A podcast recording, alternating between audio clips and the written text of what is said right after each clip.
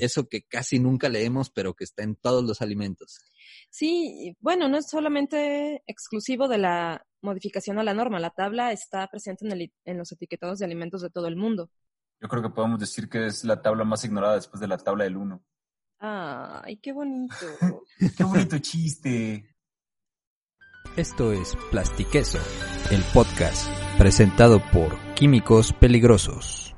Plastiquesos, buenos días, buenas tardes, buenas noches. Un gusto volver a estar con ustedes en este nuevo episodio de Plastiqueso el podcast. Mi nombre es Ángel Granados, me acompaña como siempre Adriana Chico. Hola. Y Ricardo Ahumada. Hola, hola. ¿Cómo están? Bien, ya llevamos seis episodios, ¿quién lo diría? Sí, más, más los que hemos perdido por, por problemas técnicos. No, eso no existe. no tenemos problemas, aquí no hay problemas, todo es perfecto desde No hay problemas. Hoy vamos empezando. Y aparte, este tema muestra lo clavados que podemos ser con los temas, porque vamos a volver a hablar de la modificación a la norma 051 y de etiquetado de alimentos. Es un eh. tema que ha dado bastante y a seguirle ni modo. sí, porque ya también este mes es cuando se supone que entraría en vigor la norma y tendríamos pues este par de años para que todo se regulara ¿no? dentro de ella. Sí, estamos a unos días. Y bueno, hubo secciones de la norma que nos faltó discutir en, los dos episodios anteriores. Pueden consultarlos en la lista de, Spotify para que tengan el, precedente de donde hablamos acerca de las modificaciones de la norma en el episodio 3, y 4, de Plastiqueso. Nos pueden escuchar en Spotify, ya también estamos en Google Podcast, eh. estamos en Evox y en Castbox. Sí, Castbox yo creo que es una plataforma muy subvalorada, pero pues yo la prefiero a otras. Empiezan con S. Tienen mucho contenido y pues chequen, además de este podcast, si tienen otros temas de interés, pueden encontrar ahí muchísimo contenido. Pero bueno, ya estamos divagando mucho y vamos a entrar de lleno. Vamos a hablar acerca de algunos puntos que quedaron pendientes sobre la modificación de la norma 051 y vamos a comenzar con la tabla nutrimental, eso que casi nunca leemos pero que está en todos los alimentos. Sí, bueno, no es solamente exclusivo de la modificación a la norma, la tabla está presente en, el, en los etiquetados de alimentos de todo el mundo. Yo creo que podemos decir que es la tabla más ignorada después de la tabla del 1. Ay, qué bonito.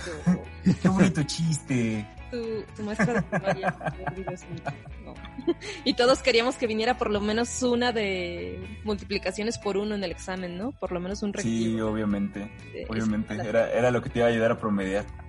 Oh. Qué tiempos tan felices y tan fáciles. ok, la tabla más la segunda tabla más ignorada del mundo surgió al menos en Estados Unidos a finales de los años 60, porque antes de esta época quienes vendían alimentos, alimentos empacados, pues etiquetaban lo que ellos querían.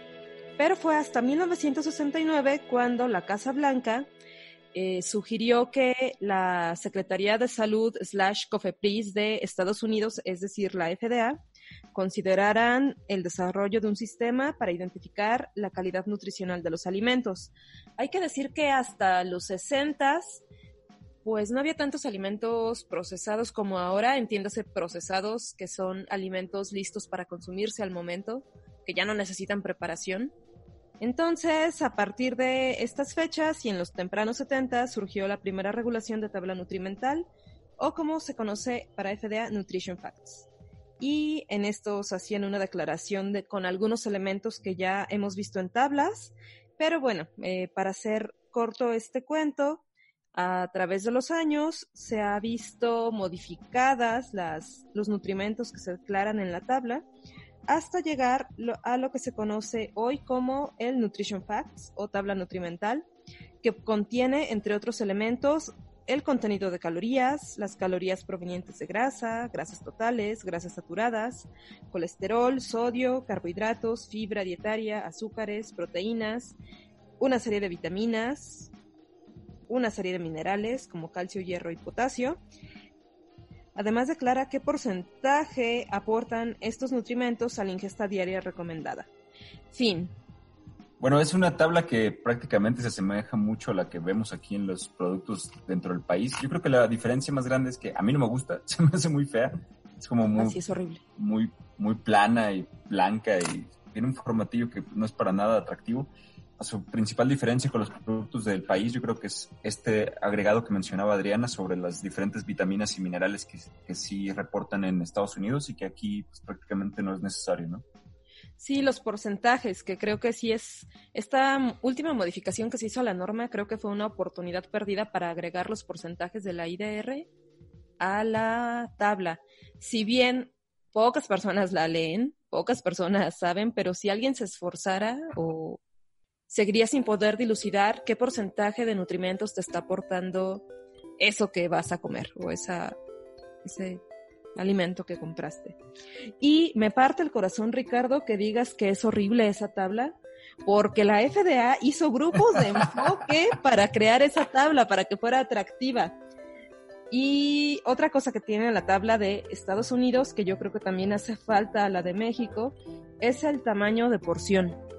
Porque si recuerdan, ahora la tabla en México va a ser eh, por 100 gramos de alimento o 100 gramos de líquido o bebida cosa que en Estados Unidos no. En Estados Unidos tienen lo que se conoce como RAC o cantidades recomendadas de consumo para diferentes alimentos. Por ejemplo, si tú compras un bote de helado, el rack será de una bola. Si tú compras una barra de chocolate, el rack es de la barra completa.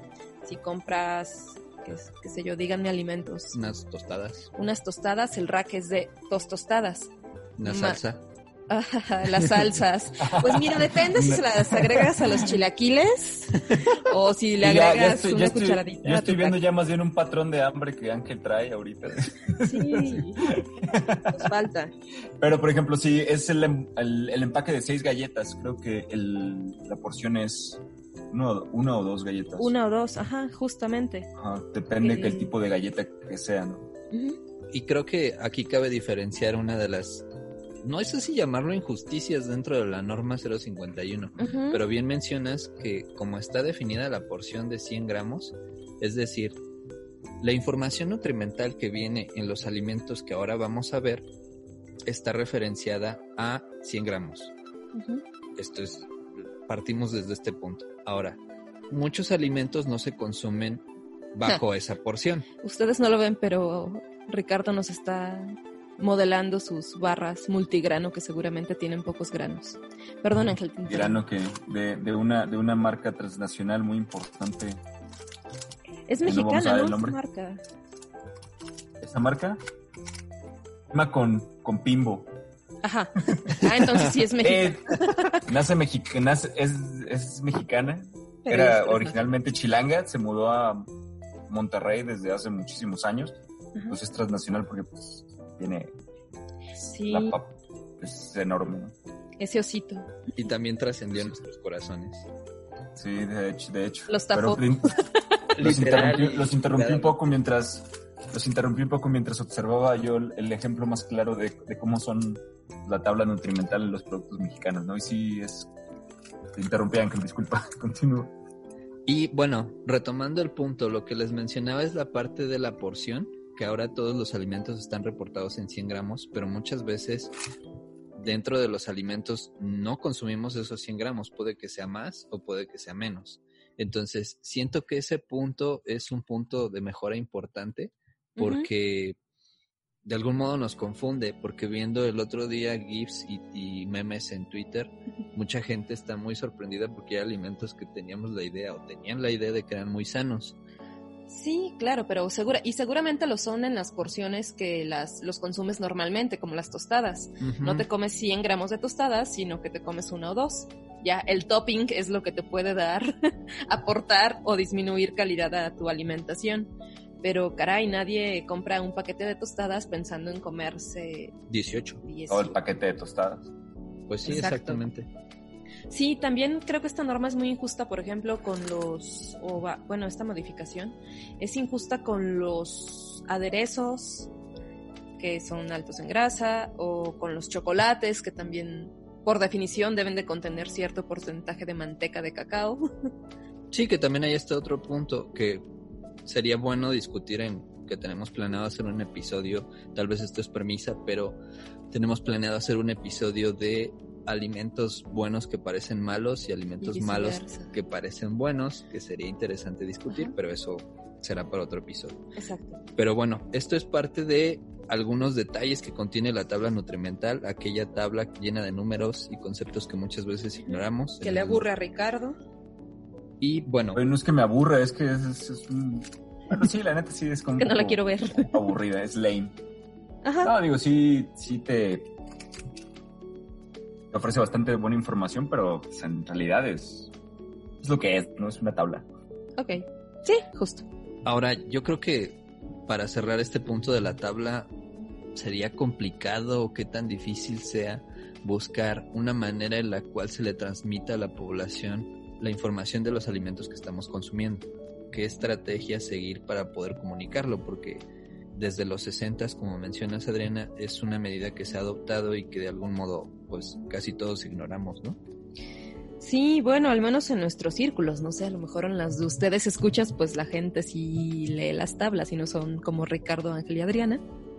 Y, Pero- la- y las intercambia y se las pasa. y- Justo, la- las recorta y las colecciona. Oye, ¿ya viste la, ya viste la tabla de este año? No, Ya- sí, ya viste la tabla de las donitas. No, sí, te paso la mía. Tú tienes, es que ya tengo repetida esta. Ah, bueno, sí, hay que decir algo. Ni... Las tablas son para productos procesados. Por ejemplo, las frutas no traen tablas. Si se compran un kilo de uvas, no va a traer tabla a la bolsa. Si te co- se compran un- Una lechuga. una lechuga, un- Aunque por ahí hay una lechuga. una trucha. Hay una lechuga por ahí que trae, trae tabla nutrimental. ¿En serio? Sí, empacada. que si ustedes van ¡Qué al ternura! súper, van al súper y la, y la checan, viene envuelta en una bolsa. Y todo está en Este, ceros, ¿ok? Pues sí, de algún modo. Sí, ¿no? Sí. Ah, bueno, ojalá la encontremos para subirla a nuestras redes. Ok, ¿les parece si pasamos al segundo tema de... Alérgenos. Sí, bueno, este tema de los alérgenos está vinculado también al siguiente, que es el de, el de claims. Y pues los alérgenos se tienen que mencionar ya sea en lo- en los productos alimenticios, ya sea de una forma visible, y dentro también de los, obviamente, ingredientes, ¿no? Eso que se Entonces, escucha es Ricardo jugando es- con el es- empaque. Con mi, con mi pequeño empaque. Ajá, pequeño admirándolo, mi viéndolo con otros ojos. Perdón, te interrumpí. Sí, entonces, bueno, los que la FDA reporta que prácticamente son los que se reportan alrededor del mundo, ya que ellos pues son los, los que guían el- las pautas, son leche, huevos, pescados, crustáceos o mariscos, frutos secos como almendras, nueces, después además es maní o cacahuate, trigo y finalmente soya o soja, dependiendo en el país del que vengo y nos escuche. Ujú. Entonces, son estos ocho alimentos básicos que tienen que reportarse que estarían incluidos en el alimento o que podrían estarlo. Bueno, y respecto a esto, Adriana hacía un comentario eh, la última vez que hablamos sobre los alérgenos y al tener que mencionar que el producto contiene tal alimento o que podría contenerlo, Adriana mencionaba que el decir podría a veces genera un, un abuso de parte de los productores, ¿no? Precisamente preparando este tema, leía sobre esta... Es como una maña, una mala maña de poner en los empaques la leyenda puede contener o esta barra fue fabricada en equipos que se procesan moluscos, crustáceos, nueces, soya, leche, trigo, como si fuera toda la lista de alérgenos, ¿no? Entonces esto me dice a mí que el productor o quien lo fabrica no está teniendo buenas prácticas en la fabricación o buenas prácticas de manufactura, como se llaman, porque se supone que las buenas prácticas te permitirían eliminar rastros de alérgenos de tus líneas de producción. Llámese, la línea de producción es, pues sí, todo, todo lo que está en contacto con el alimento, ¿no? Desde las materias primas hasta el producto terminado. Entonces, si yo viera algo que contiene may contain o puede contener, me indicaría una posible contaminación cruzada o que el productor se está curando en salud. Como decir, yo limpio bien mis equipos, pero pues que no. Entonces, si tú eres alérgico a las nueces, a la soya o a la leche, pues igual y te mueres. Pero sí limpio bien, pero igual y no. Entonces, mejor no te lo comas. ¿Me explico? Yo creo que también depende de la reacción alérgica, te, te, puedes morir o no, pero sí es, era lo que... Es que no dijimos por qué son alérgenos los alérgenos. alérgenos, pues viene de alergia. Ajá. y una alergia... Así es. Sí, qué cosas, ¿no? Efectivamente, no, en, son en mi diccionario del griego. Ajá, de, del griego del griego aler, que del, significa, o oh, por Dios. Significa te van a salir sonchas, ronchas y te van a dar significa háblale al hospital. Sí, no, pues las respuestas alérgicas son, eh, como su nombre lo indica, son una, es una respuesta del sistema inmune de algunas personas hacia algo que reconoce como extraño. Y cuando el sistema inmune reconoce algo como extraño, empieza a atacarlo. Pero es en este ataque donde se pueden presentar los siguientes síntomas y seguramente alguien de los que nos escucha, algún escucha, tendrá alguna alergia alimentaria y ha experimentado uticaria, comezón o que se te hincha la lengua o la cara o la sensación de calor. Ajá, o la dificultad para tragar o espasmos o tos o estornudos o dificultad para respirar o pérdida de conciencia o algo peor, depende las reacciones alérgicas pues son un espectro, ¿no? Que pueden ir de moderadas a intensas. Entonces, agregando lo que dijo Ricardo hace un rato, se me hizo curioso que en Irlanda estaba revisando su legislación de alérgenos y ellos tienen 14 a diferencia de la FDA que son 8. Ellos agregan, bueno, separan crustáceos y moluscos, pero se agrega apio, mostaza, ajonjolí, lupin, que no sé qué sea, lupin, lupin, según yo es una leguminosa. Y también es un personaje de Harry Potter. Ay, sí, que se muere, spoiler. Y además, los sulfitos. Para aquellos que no han visto nada de Harry Potter en los Ay, mira, ya pasaron más de 10 años de esa película, ya. ya no es spoiler. Entonces, el dióxido de azufre, azufre y los sulfitos también pueden desencadenar reacciones alérgicas. Estos los encontramos pues como preservantes, sobre todo en los vinos, que pues si ustedes tienen alergias a los sulfitos seguramente ya se dieron cuenta. Si ustedes tienen cualquier alergia alimentaria seguramente ya se dieron cuenta a la mala.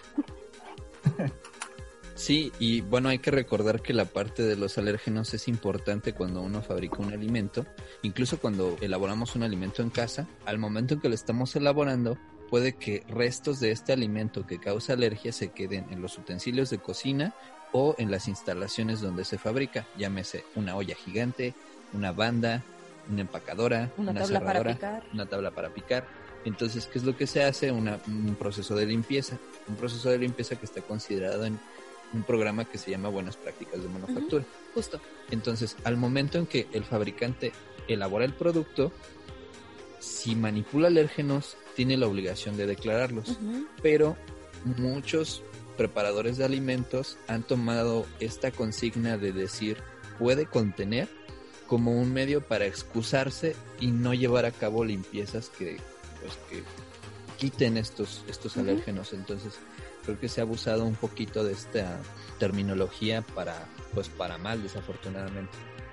Pero lo que yo quería mencionar al respecto es que este tipo de, o sea, la práctica podría llegar a ser abusiva por parte de ciertos productores, ¿no? Pero también cae dentro de la lógica y me imagino que eso es, a lo que se, se, se alega cuando se pide que yo como productor pueda poner podría contener o it may contain, debido a que a veces es difícil completamente cerrar una línea de producción y hacer una limpieza exhaustiva, ¿no? Y aún así, pues no sé, no, no puedo yo estar completamente seguro después de esta limpieza y después de los estudios que no podría contener el siguiente producto que yo paso por, por la banda o por el equipo, trazas del producto que venía antes, ¿no? Entonces, a pesar de que se haga una limpieza exhaustiva, debe de contener la leyenda de, valga la redundancia, podría contener tal o tal cosa. Entonces sí, se entiende que a veces se abusa y pues no se hacen limpiezas tan exhaustivas, pero aún a pesar de haber hecho ese tipo de limpiezas, aún así el, productor debería de poner esta, esta leyenda en su empaque. Sí, claro.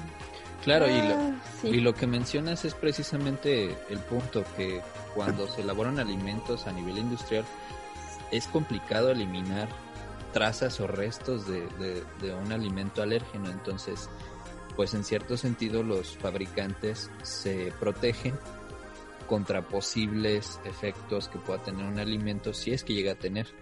El punto aquí es que muchas veces hemos visto ejemplos muy curiosos, inclusive yo encontré uno que lo postearemos en, en estos días, donde el fabricante prácticamente declaró todos los alérgenos.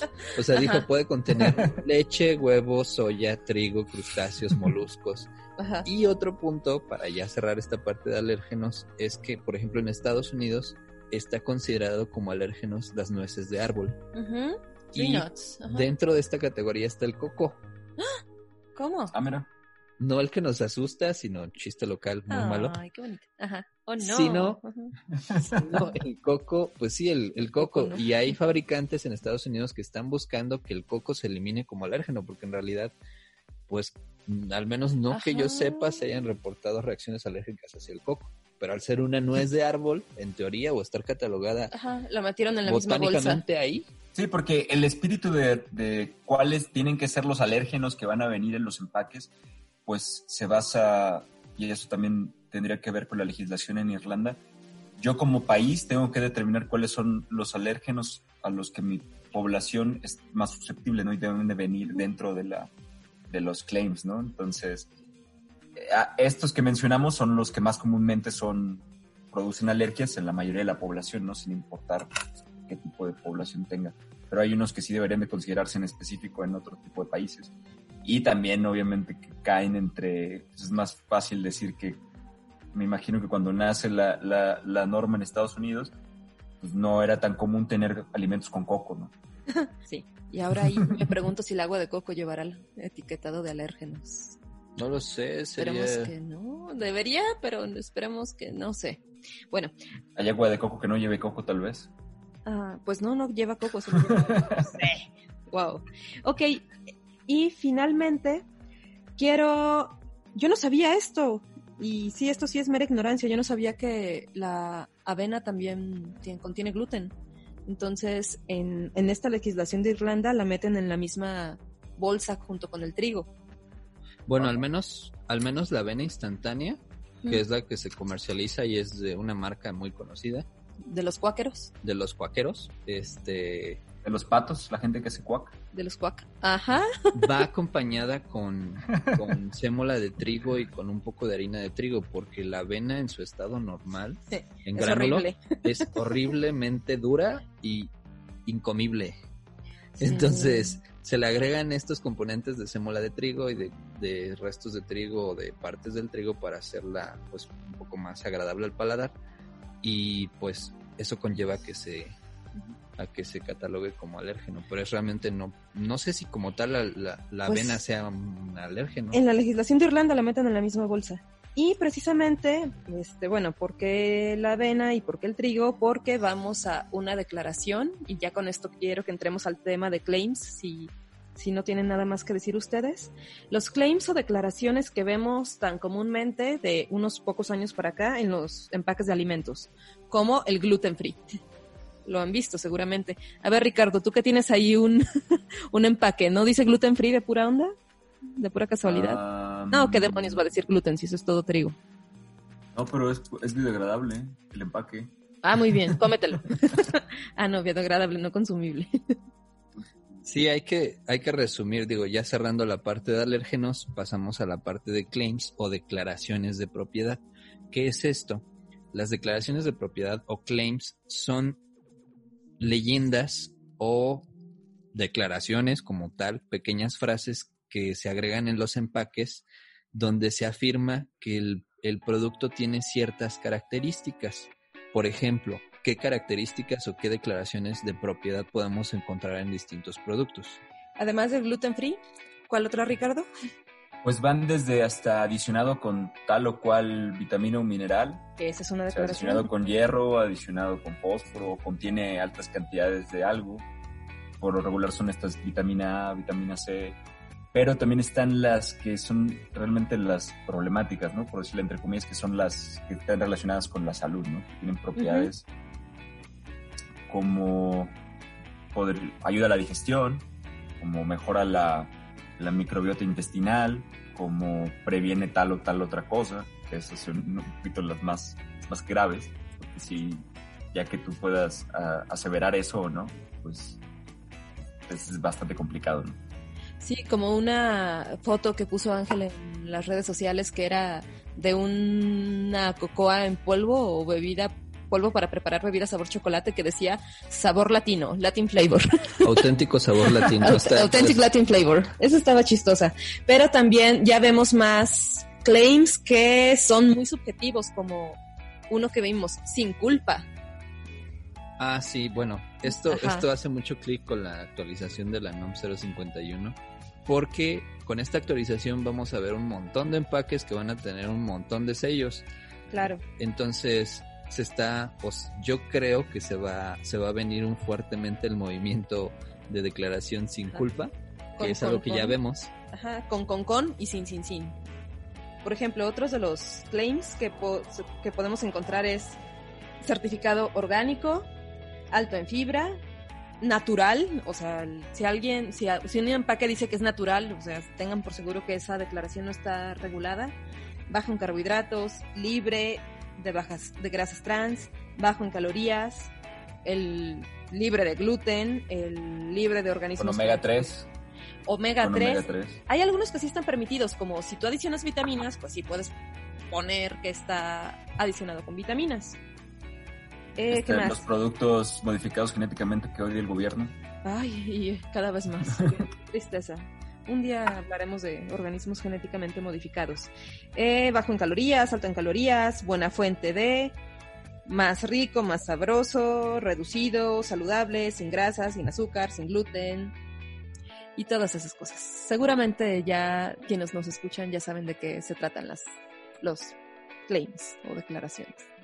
Y aquí quiero contar que en julio, hace, hace un par de meses, la FDA le contestó a la, esta empresa que prepara bebidas de arándanos, seguramente las conocen, Ocean Spray. Esta empresa solicitó a la FDA y le presentó evidencia que a esta empresa le pareció suficiente para solicitar que FDA los dejara colocar un claim en sus etiquetas. Este claim se refería a que el consumo de arándano o de jugos de bebidas de arándano está relacionado con la reducción del riesgo de desarrollo de infecciones en el tracto urinario de mujeres saludables. ¿Pero qué creen que les dijo FDA? Que no, que la evidencia era insuficiente. Y arráncate, Ricardo, porque yo sé que este tema es cercano a tu corazón. Bueno, sí, un poco.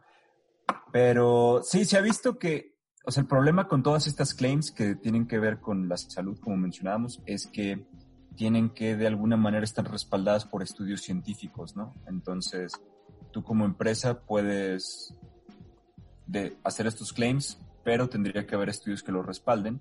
Tú los entregarías a la autoridad, que en este caso era la FDA, y la FDA pues armaría una comisión especial y checarían todos estos resultados, ¿no? De toda esta información científica que existe.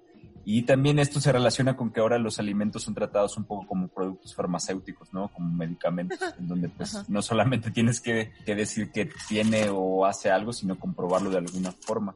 En el caso particular de las infecciones de vías urinarias y el jugo o aguas de, arándano, sí existen algunos reportes, ninguno, no, ninguno tan contundente o concluyente que pueda decir que ayuda a prevenir las infecciones de vías urinarias, pero sin embargo, hay médicos que incluso también después de darte, de recetar eh, antibióticos, pues las recomiendan, ¿no? Aparte que son un diurético y te ayudan a pues, estar continuamente yendo a evacuar al baño y eso también ayuda a... ¿Evacuar?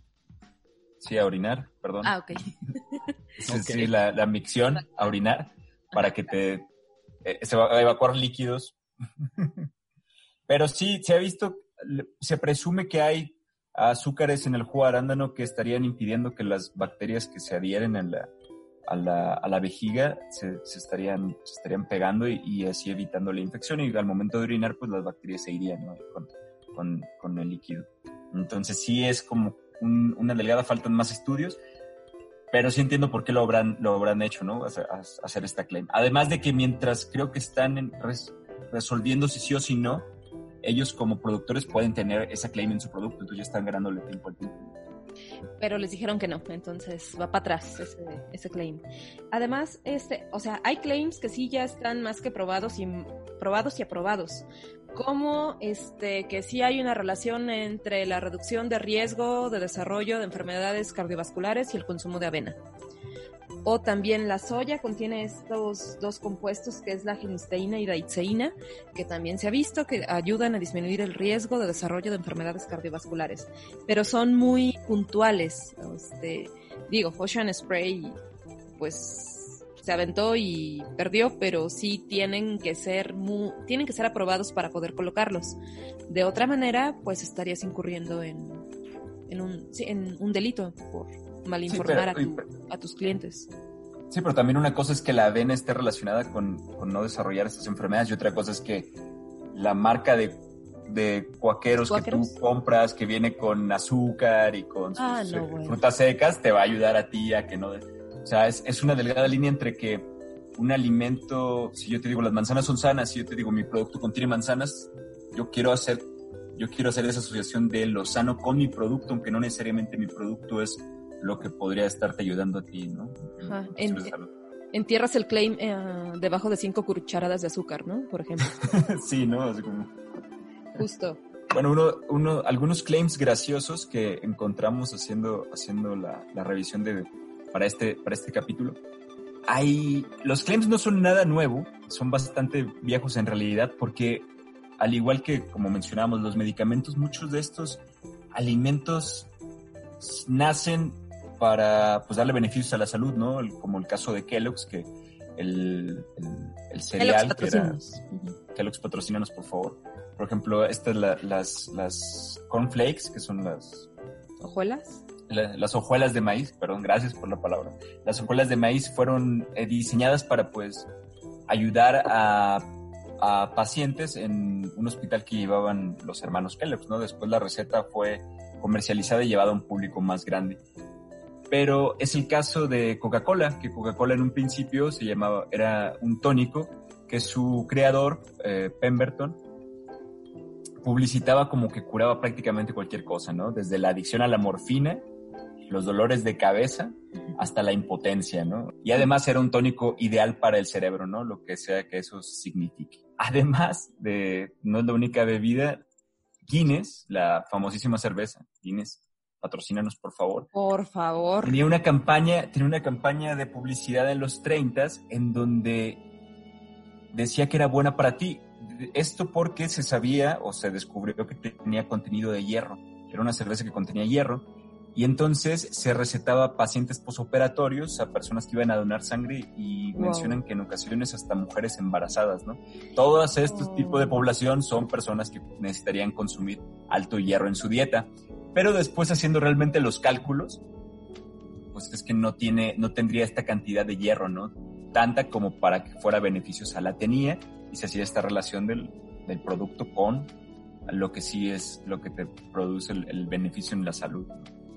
Pero si buscan en internet encontrarán claims todavía más absurdos, ¿no? Algunos no tan viejos. Hay, hay algunos de los ochentas, como un ad de McDonald's que se publicitó en Australia, en donde consideraba que una, que una, una Big Mac que contenía pues todo lo que necesitarías en un desayuno balanceado, ¿no? Claro, una Yo creo que hasta más, ¿no? de energía y... Sí, entonces... Y suena todo mal. Chequen más claims graciosos y yo creo que estaremos también subiendo varios a las redes, ¿no? Seguro. Dejando atrás los claims, vamos a hablar de los retos que tiene la norma y algunos puntos que dejamos atrás como la parte de los personajes, que es algo que prestó mucha relevancia porque inclusive algunas cámaras industriales están mencionando que va a ser un medio por el cual van a objetar la, la modificación en México de la NOM 051 porque les presenta restricciones en cuanto al uso de personajes, sobre todo infantiles, cuando se tiene presencia de un sello, por ejemplo. Sí, y personajes también son figuras del deporte, este, las mascotas propias que distinguen a las marcas, como toda la línea de los cereales de Kellogg's, que todos los identificamos desde hace mucho tiempo. Eh, cuando se acercan las competencias, sobre todo el mundial, vemos a jugadores en las cajas, o veíamos jugadores en las cajas de, cereal y de cualquier otra cosa. Oye, son, son tan de cultura pop que yo recuerdo no hace muchos años había esta Pull&Bear tenía toda esta campaña de los suéteres de con Pull&Bear, patrocínanos. Pull&Bear, por favor, dame unas playeras. Pero sí, o sea, son, son bastante, bastante bien vistos por el público, ¿no? Porque pues, tienen estos valores de deporte y son atractivos. Y en sí, a lo que entendí es que la norma afectaría al productor porque yo como productor al querer colocar mi producto en el mercado voy a realizar yo toda esta, toda esta inversión en marketing, en desarrollo de publicidad, en desarrollo de personajes que me van a ayudar a vender a mi producto. Pero al yo, producto, ya no poder ponerlo en la portada de mi producto, entonces no, no podríamos, no podría yo estarlo patentando debido a que no hay forma de decir que yo estoy utilizando ese personaje que yo creé. Sí, porque también la norma, creo que la modificación a la norma 051 falla en definir que es un personaje infantil. Porque no sé si poner una carita feliz ya se considera un personaje infantil. O si yo digo que tengo una paleta de fresa y esa fresa impresa o a esa fresa o esa ilustración de una fresa impresa en un empaque, si yo le pongo unos ojos y una boca sonriente, eso ya lo convierte en un personaje. Y se me ocurren muchos como, vamos a decir marcas que nos patrocinen. Por ejemplo, el niño de Gary. este, Losito Bimbo. El, el Nito, el Nito, o sea, di, ya hablamos del Nito en un episodio. Dime que ahora ni siquiera Nito va a poder estar en el Nito. Pero lo, a lo que yo a lo que yo entiendo es, obviamente tendría que haber una comisión que se va a encargar de las nuevas imágenes que se quieran poner en el producto, pero lo que realmente buscan los productores es identificarse, ¿no? O sea, claro. ser diferente al, al otro. Y al no poder tener un personaje icónico, o único, que para eso obviamente le invirtieron dinero, pues estos personajes se perderían y al perderse podrían ser utilizados por cualquier, cualquier otra persona, ¿no? Dándoles, prácticamente estaríamos viendo que son, son imágenes huérfanas, ¿no? Y podríamos incluso hasta cambiar el giro que se les quería dar, ¿no? Y poder estar patrocinando otras cosas. Sí, o, o, darle otro tipo de valores, ¿no? O sea, podría incluso ser una mascota, ¿no? De algún equipo de, de, fútbol o de algún otro deporte y ver um, Tigre Toño, ¿no? Literal, patrocinando otras cosas en las que sí la, la, legislación lo, lo, permitiría, ¿no? Y bueno, me gustaría, junto con la parte del reto este que implica la quita de los personajes, ¿qué otros retos consideramos que tiene la industria o que enfrenta la industria para la parte de los sellos? Creo que sería importante mencionar que como consumidores vamos a ver un cambio importante en cuanto al sabor de ciertos productos, porque se va a buscar que muchos fabricantes van a querer quitarles sellos a sus productos, entonces eso va a traer consigo un cambio buscando hacerlos más sanos, menos calóricos. Pues no sé si buscando hacerlos más sanos o menos calóricos, pero sí buscando que no tengan sellos. Porque yo creo que lo que tiene esta modificación es que a mí me daría la idea de que cualquier producto que tenga sellos no es bueno para mi salud. Bueno, yo opinaría que no es así, que no cualquier producto que tenga sellos es malo para la salud o no de la misma manera que otros productos con sellos. Lo que quiero decir es que si yo tuviera una marca de, qué sé yo, a lo mejor de golosinas y dijera, bueno, ya me gané el sello de exceso de azúcares y exceso de calorías, pero no quiero que diga que tiene edulcorantes y no consumir en niños, pues yo tendría que buscar cambiar mis edulcorantes por unos, comillas, comillas, naturales o que no estén dentro o que no estén mencionados en la modificación a la norma. Pero ¿qué repercusión tendría eso? Seguramente cambiaría las, pues sí, las cualidades organolépticas de mi producto como eh, el color, el sabor, quizás el aroma, porque esta modificación pues también me imagino que tecnológicamente, tecnológicamente va a limitar a los productores entonces a lo mejor ahora en lugar de ver una paleta Tootsie Pop con un rojo cereza hermoso, pues vamos a ver una Tootsie Pop con un color pálido. Pálido, apagado, color betabel horrible. Ya en otro podcast dijimos que a nadie le gusta el betabel. Como niño el lunes en los honores. Ajá. Sin desayunar, todo pálido. Todo pálido. Y todo esto, o tenemos que acostumbrarnos o hacernos a la idea de que todas esas sensaciones y esas texturas que nos gustan de algunos alimentos o alimentos que se sientan suaves en la boca, pues a lo mejor van a cambiar. A lo mejor ya van a ser granulosos o menos dulces o van a cambiar. Y me gustaría cerrar ya este podcast con la pregunta de cómo tendría que ser un alimento sin sellos, cómo nos imaginamos que tendría que ser. Bueno, un, alimento sin sello sería pues prácticamente una fruta, ¿no? Una manzana, cosas que realmente sí nos, nos hacen bien, ¿no? Y está probado que nos Un alimento procesado sin sello sería lo más parecido a lo natural y entonces vamos a perder muchísimos sabores que obviamente nos inventamos en el siglo pasado que también son pues, bastante, bastante atractivos, ¿no? Va, a haber una evolución curiosa en el mercado que va, va a notarse cómo se, más que una evolución, sería una involución. Regresar a productos que no saben igual o que tienen sabores que no son tan explosivos, ¿no? Por decirlo así. No todo va a saber azúcar ya. No va a haber colores tan atractivos ni casi no va a haber productos de chocolate, va a haber, va a haber una distinta forma de, comprar, ¿no? Y de, vender productos. Sí, pues, ¿cómo, se, ¿cómo tendría que ser un alimento para que no tuviera sellos? Fue la pregunta que hiciste. Sí. Al menos en la mitad de su formulación tendría que contener o agua o fibra. Y el resto ya puede ser azúcar o carbohidratos o proteínas o un porcentaje menor de grasa porque sí, creo que está muy limitado o esta norma sí da muy poco, esta modificación da muy pocas facilidades para la reformulación o para librarte de los sellos. Pues bueno, plastiquesos, como recomendación personal, tratar de tener una dieta balanceada y acercarse a un nutriólogo, ¿no? Sí, a mí me dio mucha risa que en el episodio que se nos borró, este, Ricardo mencionaba que seguramente el maná que caía del cielo y que salvó a Moisés y sus cuates seguramente tendría sellos si existiera hoy en día. Sí, es que sí, es, es, un, es un paradigma en el mercado, o sea, va, va a existir ahora un tipo de... No creo yo que nuestros hijos o nuestros nietos vayan a creer la cantidad de azúcar que consumíamos, la cantidad de sabores artificiales que podemos todavía comprar, ¿no?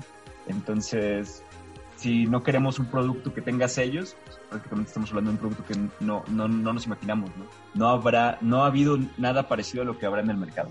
Muchas gracias Plastiquesos por dejarnos acompañarlos. Les agradecemos todas sus escuchas y sus comentarios. Sí, muchas gracias. Coman sano, hagan deporte. Y de, de vez en cuando cómanse algo con muchos sellos. Los va a hacer felices momentáneamente. La felicidad no tiene, no tiene precio, ni sellos. La felicidad no tiene sellos. ¿O sí? ¿O sí? Y pues le agradezco mucho a Adriana. Adiós, gracias a ustedes. A Ricardo. Nos vemos, hasta luego. Bye. Esto fue Plastiqueso Podcast. No olvides seguirnos en Instagram, Facebook y Twitter como Plastiqueso. Adiós.